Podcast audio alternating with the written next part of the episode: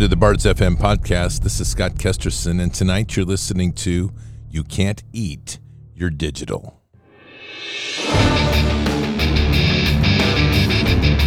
This war is real. Fighting is everything. Even though I walk through the valley of the shadow of death, I will fear no evil. Tempt not the righteous man to draw his sword conviction, righteousness, ruthlessness. To understand tolerance, you have to understand the line of intolerance. War is the teacher, soldiers are the students. They become the bards of war. Good evening, Patriots. And it's Wednesday, November 2nd in the year 2022. And boy, we've got some things to talk about tonight and some great shows tomorrow night and Friday as well, which I'm super excited about. Before we begin, make sure you are taking good care of your family's preparations. This is a time of craziness. You should know that by now. I'm telling you, they're squeezing everything. And we're seeing a collapse of the supply chain system all across the globe. We're going to talk a little bit about that tonight. So, as part of that, you can expect to start seeing strange things happening and shortages starting to occur. In fact, I spoke today to a FedEx delivery guy who was bringing some things up to the property. And what he was telling me is that he's been delivering, watching what consumers or what these uh, big supply and retail places have been ordering and what they're actually del- getting in the deliveries. And he said, let me tell you, he says, front line of it, he says they'll order 2,000 of something and they'll only be able to get, say, 400 or they'll get a replacement. The supply chain system is drawing down, it's breaking, and supplies are starting to dry up in small ways, but it's going to grow. That's why you need to make sure you've got food and a good stock of food on hand. And the best place to do that is my Patriot Supply. That's a foundation product you need to have. Everybody needs to have in their home. And that's why we have a great deal with them.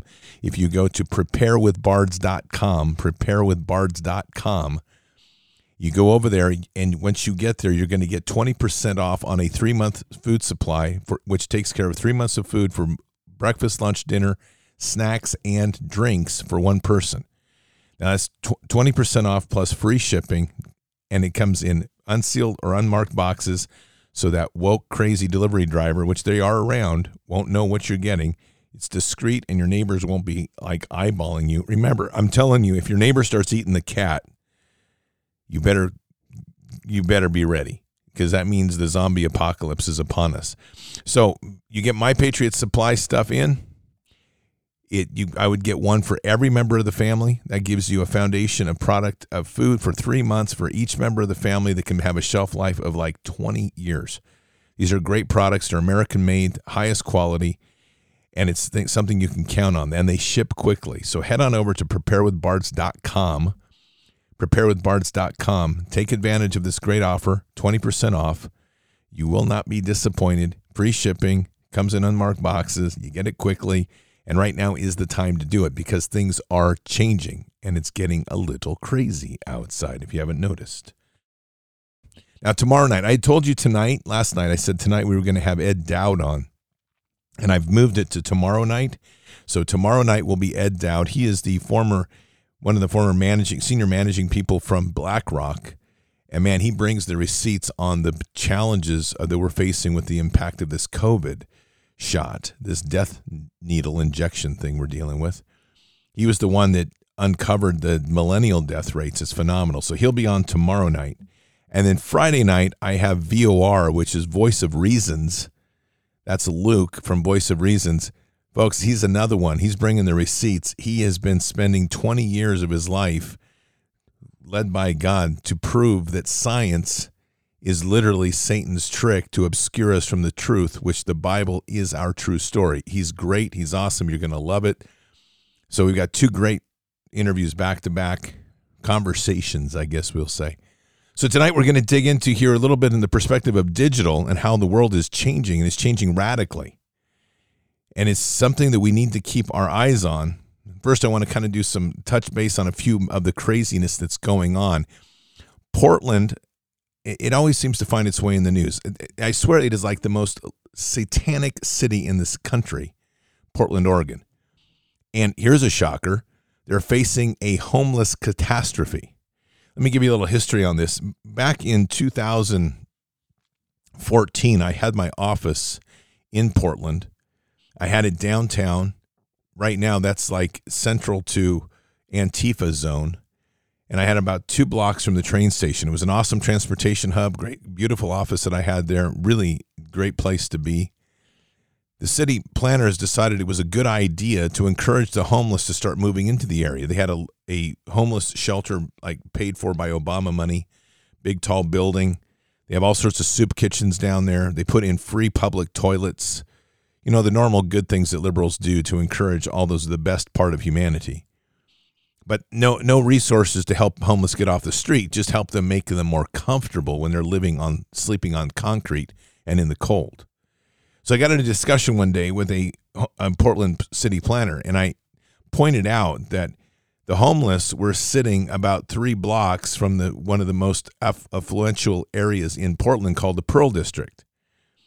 This is literally you could go from the train station in Portland, walk out the door, turn a little bit to your right, walk under the bridge, homeless central all over the place, walk a full block, end up at a brand new residence inn that's the homeless were kind of contained by their own desire at that point in time. Walk another two blocks, and you'll literally walk into people drinking and not exaggerating on any of this white tablecloths, drinking their Chianti and having their pasta outdoors on the sidewalk, and three blocks away are homeless people living in whatever they can come up with and pooping on the street. So I, I pointed this out to the to the city planner that was somebody with my type of experience that could be a very radical thing to do since it would be easy to radicalize the homeless and have them overrun those in the rich district. And his comment was, Well, we never thought about that. He said, quite literally, the reason we've done this is we wanted the home. This is a true, true, true conversation. He said, quite literally, we've done this because we wanted the homeless people near the rich people so they would better understand each other. This is the type of insanity that's been running these cities. And so today, we're sitting in this place where people are saying things like, oh, we're going to have a homeless crisis. Well, no kidding. So, just to read this, this comes from Zero Hedge.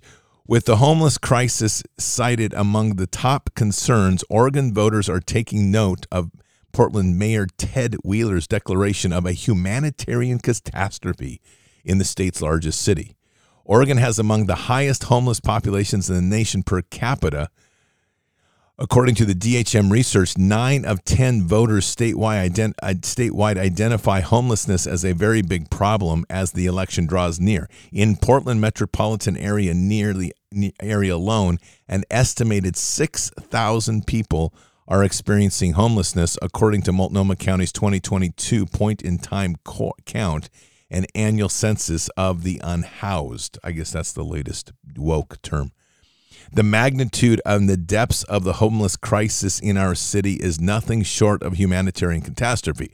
Let me just give you another background on this. Portland, like many other liberal cities, has encouraged homeless to come to the city.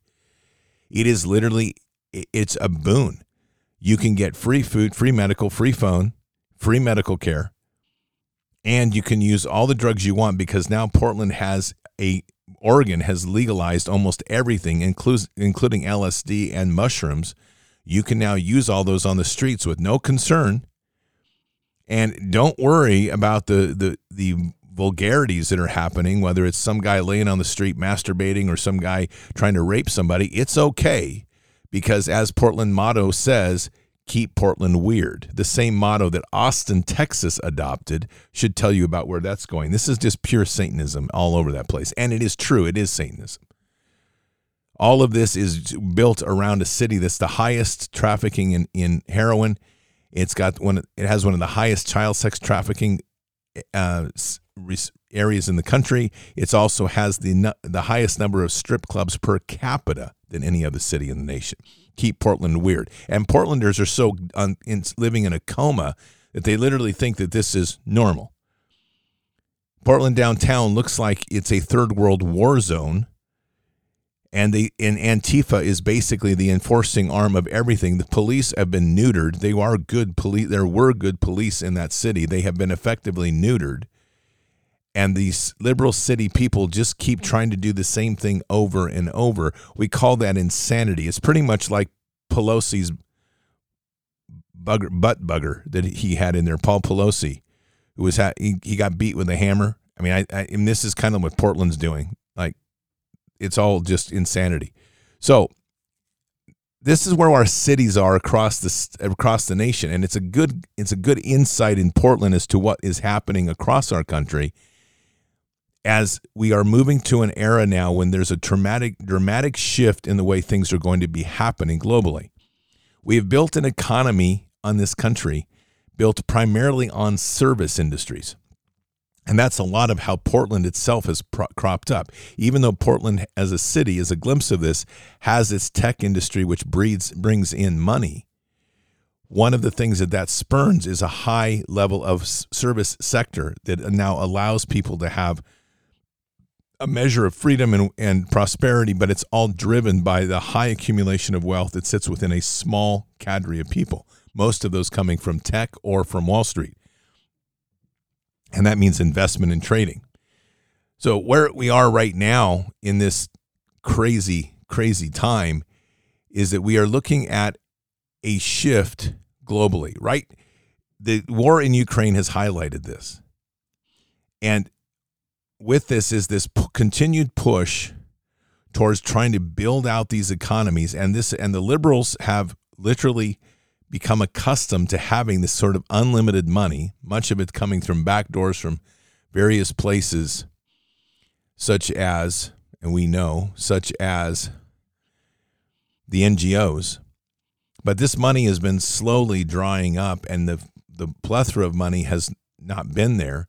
The programs that they've been pushing, which were always to basically keep one class of people subdued and in their camp with free stuff the classic Obama phone paradigm, which is driven towards the welfare class and homeless class, while the they cater to the policies that allow those drinking literally their Chianti at white tablecloths to continue to prosper and feel safe and so forth, while they squeeze the middle class and everybody turns their back on it. And both the lower class and the upper class are all eyes on Democrats in the past because they've been getting the benefits of a wealth extraction and suppression for the middle class policies, this is now starting to fall apart. It's falling apart because as we've had this COVID, what we has happened, and you're going to hear about this tomorrow night in more detail. The center, the main body of that workforce that they have relied on to extract the wealth out of has been dying off. There have been at this point there is about 3.5 million people out of the workforce right now. That doesn't sound like a lot when you take it in terms of 330 million people in this nation. But what we forget is that there are only about 95 to 100 million people that are working to support that 330 million. So when you look at that number of 100 million, you're extracting out at least right now 3.5% of the workforce is either dead or disabled it's not because they've chosen other lifestyles. It's because they have been destroyed by the injection. That's the only statistic that overlays correctly. And again, you're going to hear more about this by Ed, from Ed Dowd tomorrow night. So we are set in this place where, in fact, it, and the disability from the in the injection is much higher than that. The numbers that Ed Dowd show, will talk to you about tomorrow night is that for every one that's vaxed, it's a factor of 10 to 20x so the one one for one that dies of the vax, it's 10 to 20x, meaning 10 to 20 more of those that are disabled. So those numbers are outrageous in the workforce. And in a workforce of 100 million roughly, we're seeing a decimation in that middle class, the most productive class, which are the millennials, and they're being gutted. So a lot of what these cities have relied on to be their obedient slave class. The millennials are part of that because the millennial class right in there are the ones that have bought into the the global warming. They bought into the living in a 300 square foot low carbon footprint box. They are the ones that bought into the idea of own nothing and be happy. They're the ones that bought into the digital currencies. All of that class is being literally wiped out by the injection, or at least damaged by it. And slowly, this economic framework that they built of, of slave obedience is starting to cause have great cracks in it. They cannot sustain these policies because they're losing their obedience to it. And with this, as that starts to shake, so does their loyalty to it by the especially from the homeless level. And then as that starts to destabilize, so the elites don't get their happy Chianti on white tablecloth hour and they become destabilized. So we're starting to see a massive shift economically on the on the globe. All of this globe was built on a service industry sector. It's very important to understand that the globalism was built around service industries. It's one of the biggest lies ever placed upon humanity. 77% of the work in the United States is service industry driven, which means it's non productive of manufacturing anything. It means it's servicing something. So, whether that is that you're servicing as a service industry would be like you're cleaning windows, painting houses, you're, you're, you're repairing a, a, a motorcycle, you're doing warranty work. I mean, I can go on the list of things. You the service industry is non-productive in terms of substantial tangible asset or product. We used to be a manufacturing society, but now that is and in manufacturing and production society. So that would be things like agriculture, mining, man, eh, agriculture, mining, manufacturing, those sorts of hard product delivery that only accounts for about 19% of our total workforce right now. So when you start to look at this and you start to realize that we can't eat digital things. You can't eat your phone, you can't eat your your digits online, you can't eat your e- your emails. And as this retraction is happening around the world with this conflict in Ukraine, it's destabilizing the entire center point of globalization as the dollar starts to implode, we can't buy as much. There's a trade imbalance that occurs. People around the world are rejecting the dollar. The petrodollar is dying. Our ability to import products is falling. The economy is unraveling. In fact, Maersk, who's one of the largest uh, shipping companies, and they're they're based in Denmark they have already warned that there's dark clouds on the horizon. They're predicting a pretty substantial drop, as much as 6% in their share cost, and a drop in decline in demand of 2 to 4% globally. That's massive. And they're the ones moving they're the ones moving these big ships across the oceans. All of this is leading to a, a rather massive shift in the way economies are going to work and in what we expect. At the center point of all this is currency. Remember the thing you, you control the food, you control the people, control the energy, control a nation, control the money, the currency, and you control the world. So the big part of this has been the introduction of the CBDC. And this has been the central bankers' big, big win for them, their secret weapon of enslaving all of humanity. And in their master plan, between the injection and, and literally annihilating a large portion of humanity, those that still remain are now carrying the digital chipping inside of them to transition them over time to a transhuman status, allowing them to be plugged in and overtaken by AI. That gets into what we talked about the other night called soul cocooning wearing down the inner soul of the body so low that the AI then can interconnect with the body and literally take over much of the brain functioning. And that may be a, that may be tied to demonic possession, which is likely. So you're dealing with an unbelievable attempt to absolutely enslave humanity, and then that's tied to these digital currencies, which are everything interconnects then, and it connects in with a central AI where you have got control of the money, control of the people and their emotions and their thinking, and that's tied to social credit scores so that you can now manage your population from a, from an outside force and there is no more free will. That's gone. That's Harari if you're curious. That's his World Economic Forum of peace of like, you know, he's the he's the latest greatest version of the Nazis with our evil villain, Klaus Schwab, right out of something out of James Bond. These two and their mastermind. The thing is that they're so perfect as a villain, you have to start asking questions about what they're really doing because they're almost too perfect in a movie sense. And what has happened with the left is it's gone so far off the rails with all these different crises, it's literally like a portion of this world has gone to hell. But here's the catch on all of this is that what the recoil of this isn't going to be nirvana. It's not going to be the great great opportunity that everybody wants because the ultimate trap is still to get people tied to non tangible products like digital currencies. The big rage is still the comp- competition in discussion is if the CBDC is failing, which it is, and we'll talk about that in a second, there's a big hoopla going on in the idea that everybody's moving to Bitcoin. But I go back to the principle of service industry. Our economies have been built for the last 30 years on a service industry basis. People are accustomed to global interconnectivity. They're accustomed to doing trade and commerce on a digital fashion. They've become accustomed to the most important thing in their life being their their iPhone or their Google whatever Android phone. When you can't eat, these things like that don't stop becoming important that homeless class is not a class to ignore. There's massive amounts of homeless. And let me tell you, if you ask them, would you rather have a phone or would you rather eat?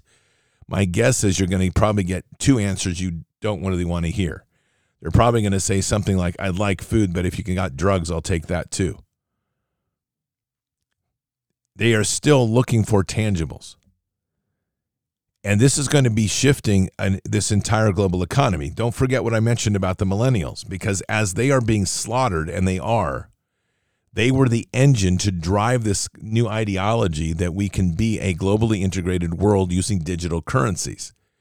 Now, my personal opinion is that the CBDC, the central bank digital currency, was developed intentionally to drive people into Bitcoin. And that sounds illogical, except it's not when you think about it the CBDC, and a lot of people see the CBDC as the big failure of central banks. I don't think it actually is. Because what they don't, what they want is they want to remove people's ability to do commerce with actual concrete, tangible currency. They don't want you holding currency. They don't want you holding gold, silver. They don't want you doing anything with paper. And the CBDCs, though they're designed to control you, there's so many other measures of control in the system. And people will say, well, I can do currency. I can do my trades through Bitcoin. Nobody controls you. In the end, yes, you, they, you are controlled because all they have to do is track your purchases at one end and the other, and they will track it. So, with all the other issues in play, Bitcoin is really just as much a trap as the others because it is a digital currency with no nothing tangible in your hands. So we look at what's been going on over in Nigeria. Nigeria is where they actually launched the first CBDC. And the CBDC there has been looked at by everybody in the world and it has failed miserably. Only one in 200 Nigerians are actually using that CBDC. That CBDC there is referred to as e-Naira, and it has failed. What has gone on a surge is Bitcoin. But again, we're back at the same place. There is no tangible coinage, there's no tangible money in place. And all of this works as long as you have an integrated global economy. But economies are starting to pull apart. And this is the part that people aren't really seeing yet. It goes back to stuff versus finance. We have been economies not only service industry, service focused but financial focused meaning the interconnectivity of trade has been a big issue because we are literally buying garbage from China to be to replace the jobs here. And we've willfully gone along with that because as a greedy and self-consumed culture wanting cheap crap to fill the empty need of not having a, a purpose in life, we end up in a place where people love to spend their time at Walmart filling their baskets full of all the things that make them feel fulfilled and satisfied and purposeful in the moment until they get home and then they realize that that doesn't last so they go recycle again wash rinse repeat a country and a nation separated from its central point of God and faith is a country that ends up being the most ideal consumer economy. And we do a great job on the top of that list. And that drives consumption, that drives the need for finance, that drives the need for all of these easier methods to spend money. So the in, the insanity that's spinning around these digital currencies is the idea that everyone is trying to figure out a way to have a have a sovereign currency in a digital form so they can continue to buy things easily and not have to worry about a central bank tracking them. Well, if I was if I was the big boys and I'm looking here realizing that people have a migration going away from central banking, I'd say cool because where I'd be putting my money would be in the industries that would provide the products and services that these people wanted so that I could make sure that they're spending their happy little Bitcoin and not and not saving it. So I would make an evil maniacal CBDC because I don't want people using cash or or other physical currencies because I can't track those. And I can't I can't keep those in an ecosphere. And as much as people try to tell me that Bitcoin is perfectly safe, I'm going to tell you that when you work in the world of these of the cyber world, nothing is 100% secure. I don't care how many people cut that one. You're going to tell I'm going to tell you nothing is secure. So all they need to do is channel the herd towards a place where the herd feels safe and secure. And they're still running towards Bitcoin. Because in people's mind it's the only alternative. And it's the only place that isn't officially a CBDC but the whole things that people are still buying and they're still consuming and that goes on a global financial model where there's an integrated massively integrated economy the thing is that that's not what's actually happening on another level what's happening right now in another level is what's called reshoring and what's happening in reshoring is that as the globalization model starts to collapse industry is starting to look at how it can start bringing back its manufacturing its manufacturing to the shores. That's going to start severing increasingly the need for global finance on a personal and consumer level. Consumers are buying less anyway. We're seeing inflation soar. The dollar is falling. There's you have to still sell the confidence. One of the big failures in the CBDC is there's no confidence in it. And I guarantee you, when you start to tell people that they can't have a physical dollar anymore, there's not going to be any confidence in the CBDC, and even the even the acceptance of a digital currency like Bitcoin. The integrators for that, which were the first adopters, the ones that were going to be the engines to drive that into society, were the millennials. And oh yeah, remember that piece about them? They're the ones that are dying off the most and the fastest because of this injection. So the entire system is going through an un- unbelievable torque and twist and reset. And the things that we're, we've become accustomed to in the digital realm are starting to unravel. And it's happening faster than we realize. With this all, we have a continued push by the central banks on this digital currency, like I say. And at this point, they know very well it's not going to be accepted the knowledge about what the CBDC actually is is clear. It's a programmable currency designed to purposely enslave people and have total control of their money. The interesting thing is they have not pushed back on any of that and they've allowed that narrative to continue to work within the public sphere. Why? Because, in my opinion, they want you to hate it because they want to drive you towards these other areas and these other currencies. Let's just take a look, for example, at Bitcoin value. This is really fascinating because I hear a lot of people raging about Bitcoin. Bitcoin started way low, way sub, like in like 500, 250 dollars, something like that, about uh, over 10 years, about five years ago. Okay. Bitcoin peaked in November of 2021 at $65,000 61 $65,061. So just basically rounded up rounded down $65,000 for one Bitcoin. And that was its peak and there was a lot of wealth made there. Today Bitcoin is back down to $19,173. That is a fall of $40,000 over the last year. And other digital currencies have literally been slaughtered. There have been people who have lost their entire wealth in these other digital currencies. The eyes on Bitcoin are continually there saying it is still the most secure of the digital currencies, but Bitcoin is not a currency. It's called that but in fact, it's a trading medium. The only reason that price is up there so high is not because Bitcoin is being used as commerce, it's because it's being used as an investment vehicle to extract wealth. It has not even te- gone the test of time to see if it can actually be an actual currency. And while it is accepted by people, in, and there's increasing acceptance of the digital currency, it is not by design functioning as a currency. So the whole idea is to herd people. When you're a financier, you're going to look at the trends of people. And they want to herd everybody into a form of digital currency. The CBDC is a flop. They know it. They're pushing it hard. They're going to push it harder. They know where people are going to go because the naive people that are believing in the digital world are going to race towards the what they see to be the most viable digital source. That's going to be Bitcoin. That's the trap. And whether you like it or not, you've been herded you know, all they need to know is where your purchases are. From there, they'll figure it out. And they already have. I guarantee you they have every tracking ability they need because at one point or another, especially when they drop an idea of a UBI, universal basic income, once they do that and they tie that in, you're going to have to access your UBI.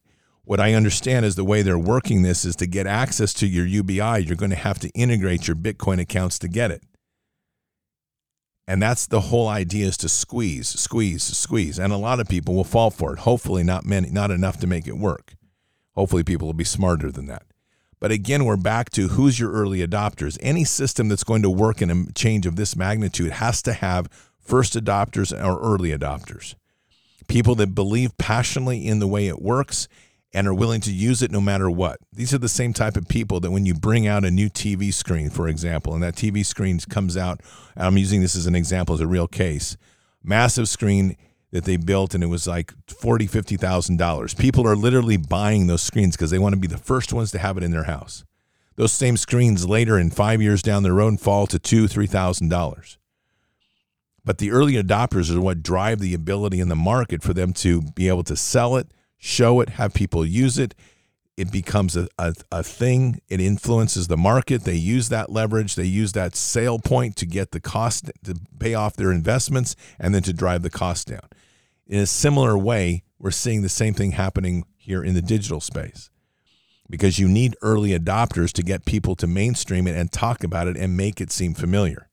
Digital currencies, in my expectation, will for the most part flop massively and people that have their money in digital currencies in the end will lose most of what they have in their wealth, even in Bitcoin. That's my expectation.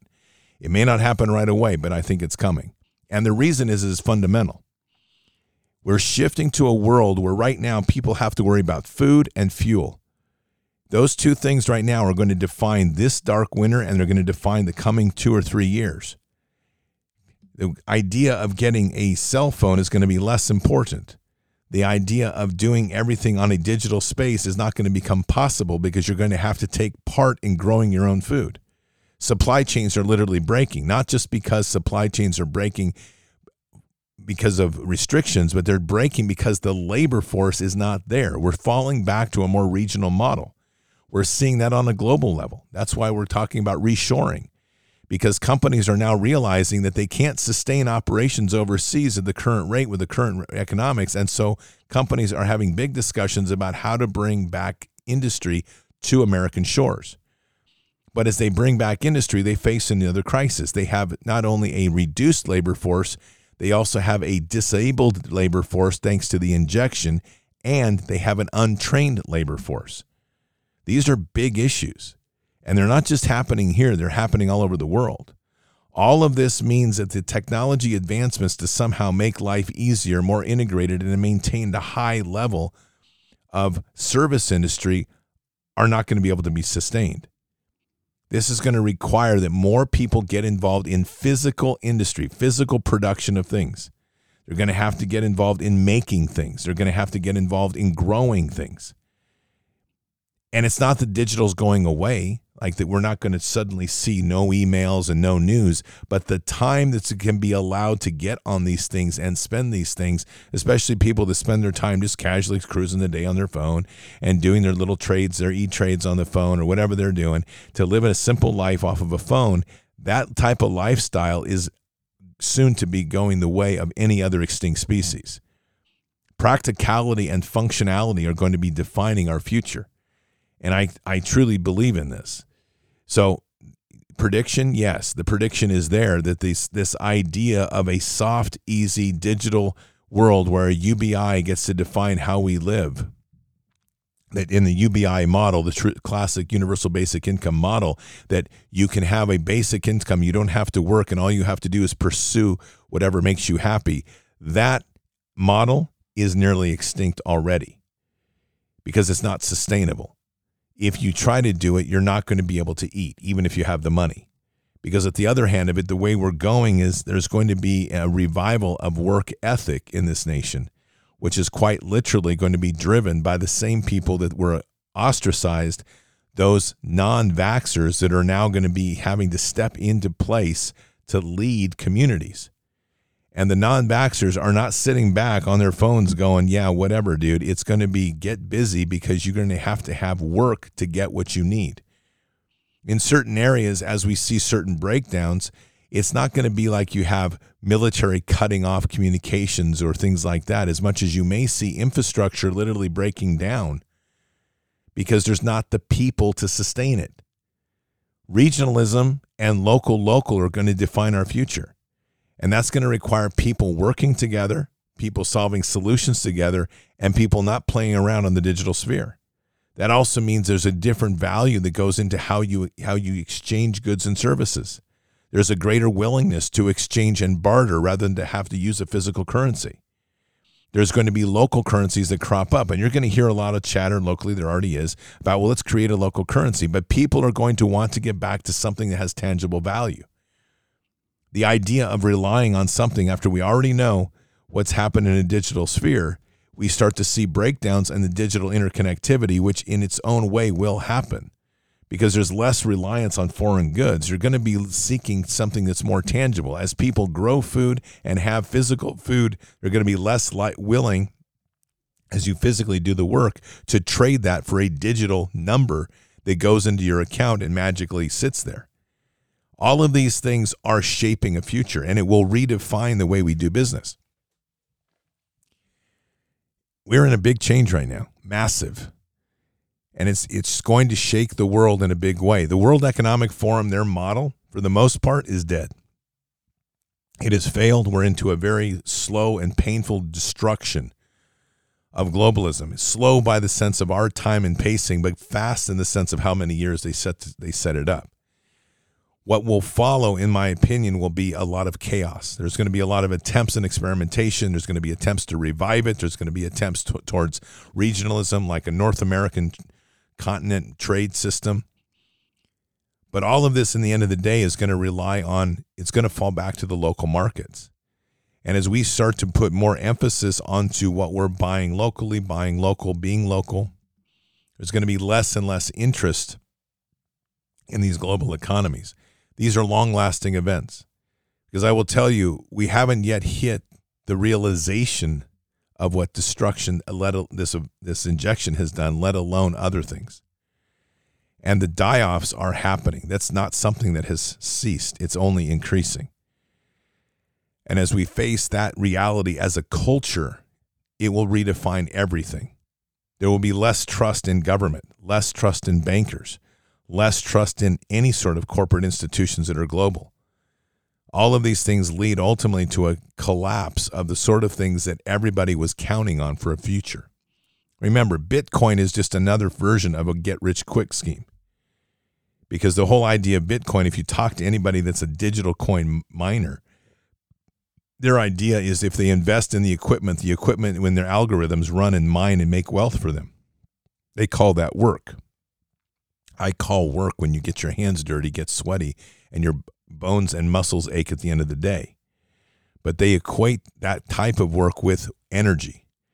so that if, if a machine is exploring energy and you're and you are not using energy then they consider the machine doing the work for you and they can get rich off it that's a get rich quick scheme those sorts of ideas those sorts of value structures that sort of ideology framework and people are living under it's getting destroyed right before our very eyes and it will only accelerate because as it does and as we reset this nation more and more towards a practical foundation of having to survive to having to transition and to having to take more accountability for what we're doing. In a world right now where milk is going up and eggs are going up and beef is prices are going up and fuel's going up, household inflation is looking at 30, 40, 50% in some regions and we're facing a winter right now where there's many households that are not going to be able to afford fuel oil or even have it or or electricity. We're seeing a crisis coming to this nation that we haven't seen before and it's right on us right now and no one's talking about it. No politicians talking about it. No media is talking about it. And the only way that's going to solve itself is if we, the people, get together and solve it ourselves. That's when everything really changes, is when we get our hands dirty to sow the seeds to solve the problem. And when that happens, all that magical stuff of get rich quick, the digital money, all those spheres, it means nothing. You're not going to care about your trades on Wall Street when you ha- when you can't put food in your mouth. As I called the show tonight, you can't eat your digital. This is the reality we have to start facing. And it's a reality that will shape and define our future and the future, hopefully, of the generations yet to come. So, Patriots, let's pray.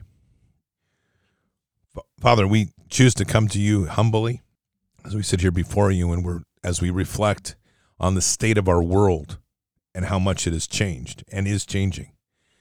And we just, we're blessed in this time to literally see the, the sword that was put to the earth starting to shake the things as they are, to tear down those institutions of illusion, of get rich quick and easy money, fast track towards having everything being done for us by artificial intelligence and digital. And we continue to pray to see those temples be torn to the ground. Father, we pray that as we go forward, we will continue to see these temples crushed and to see the freedom of your people and your children returned to the through the hard work and effort that we do living truly in the love of Jesus and the love of you. Guide us and protect us in these times and we say these things in Christ Jesus name. Amen. All right, Patriots. There's a lot of things coming, a lot of changes coming, a lot of things we have to keep focused on. Make sure you're growing food. Make sure you're getting your household in order. Home churches, homeschooling, Patriot Gardens, right work, health and wellness. Become engaged in your community with informed action and really master the ideas of stewardship and conservation. Each in our homes get that way, we become much stronger as a community. So keep your head up and your eyes forward, never bow to evil, never relent, always press into the fight. God is with us, He'll never forsake us. And in the end, God will always win. But we are here in this time, in this place, for just such a time as this. We are at war. So walk boldly and fearlessly with Christ. Occupy the land, expand the kingdom subdue the enemy. Mission forward. Patriots, I'll see you tonight for Fishers of Men. Until then or until the next time, God bless and out for now. We shall pay any price, bear any burden, meet any hardship, support any friend, oppose any foe to assure the survival and the success of liberty. Every thoughtful citizen who despairs of war and wishes to bring peace should begin by looking inward, by examining his own attitude towards the possibilities of peace. Too many of us think it is impossible. Too many think it is unreal.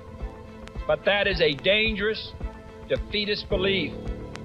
It leads to the conclusion that war is inevitable that mankind is doomed that we are gripped by forces we cannot control. We need not accept that view. Our problems are man made, therefore, they can be solved by man, and man can be as big as he wants. No problem of human destiny is beyond human beings. Man's reason and spirit have often solved the seemingly unsolvable, and we believe they can do it again. Surely the opening vistas of space promise high costs and hardships, as well as high reward. So it is not surprising that some would have us stay where we are a little longer, to rest, to wait. But this city of Houston, this state of Texas, this country of the United States was not built by those who waited and rested and wished to look behind them. This country was conquered by those who move forward, and so will space. We choose to go to the moon in this decade and do the other thing, not because they are easy, but because they are hard. Because that challenge is one that we're willing to accept. The energy, the faith, the devotion which we bring to this endeavor will light our country and all who serve it. And so, my fellow Americans, ask not what your country can do for you, ask what you can do for your country.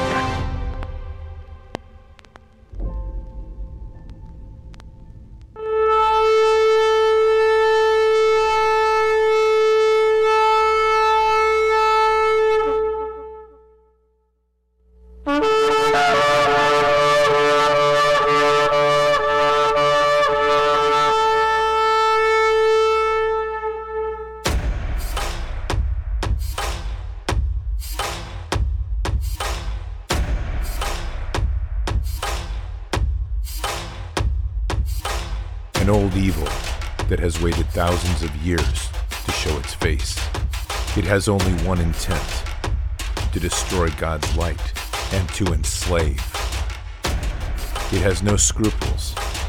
It has no rules but one to win at any cost. But we will never bow, for we are the remnant that will hold the line. This is war. We fight push. We climb. We never give in. We become the nightmare that evil didn't know could exist. We pray. We stand. We live by the words, In God we trust. We fear nothing.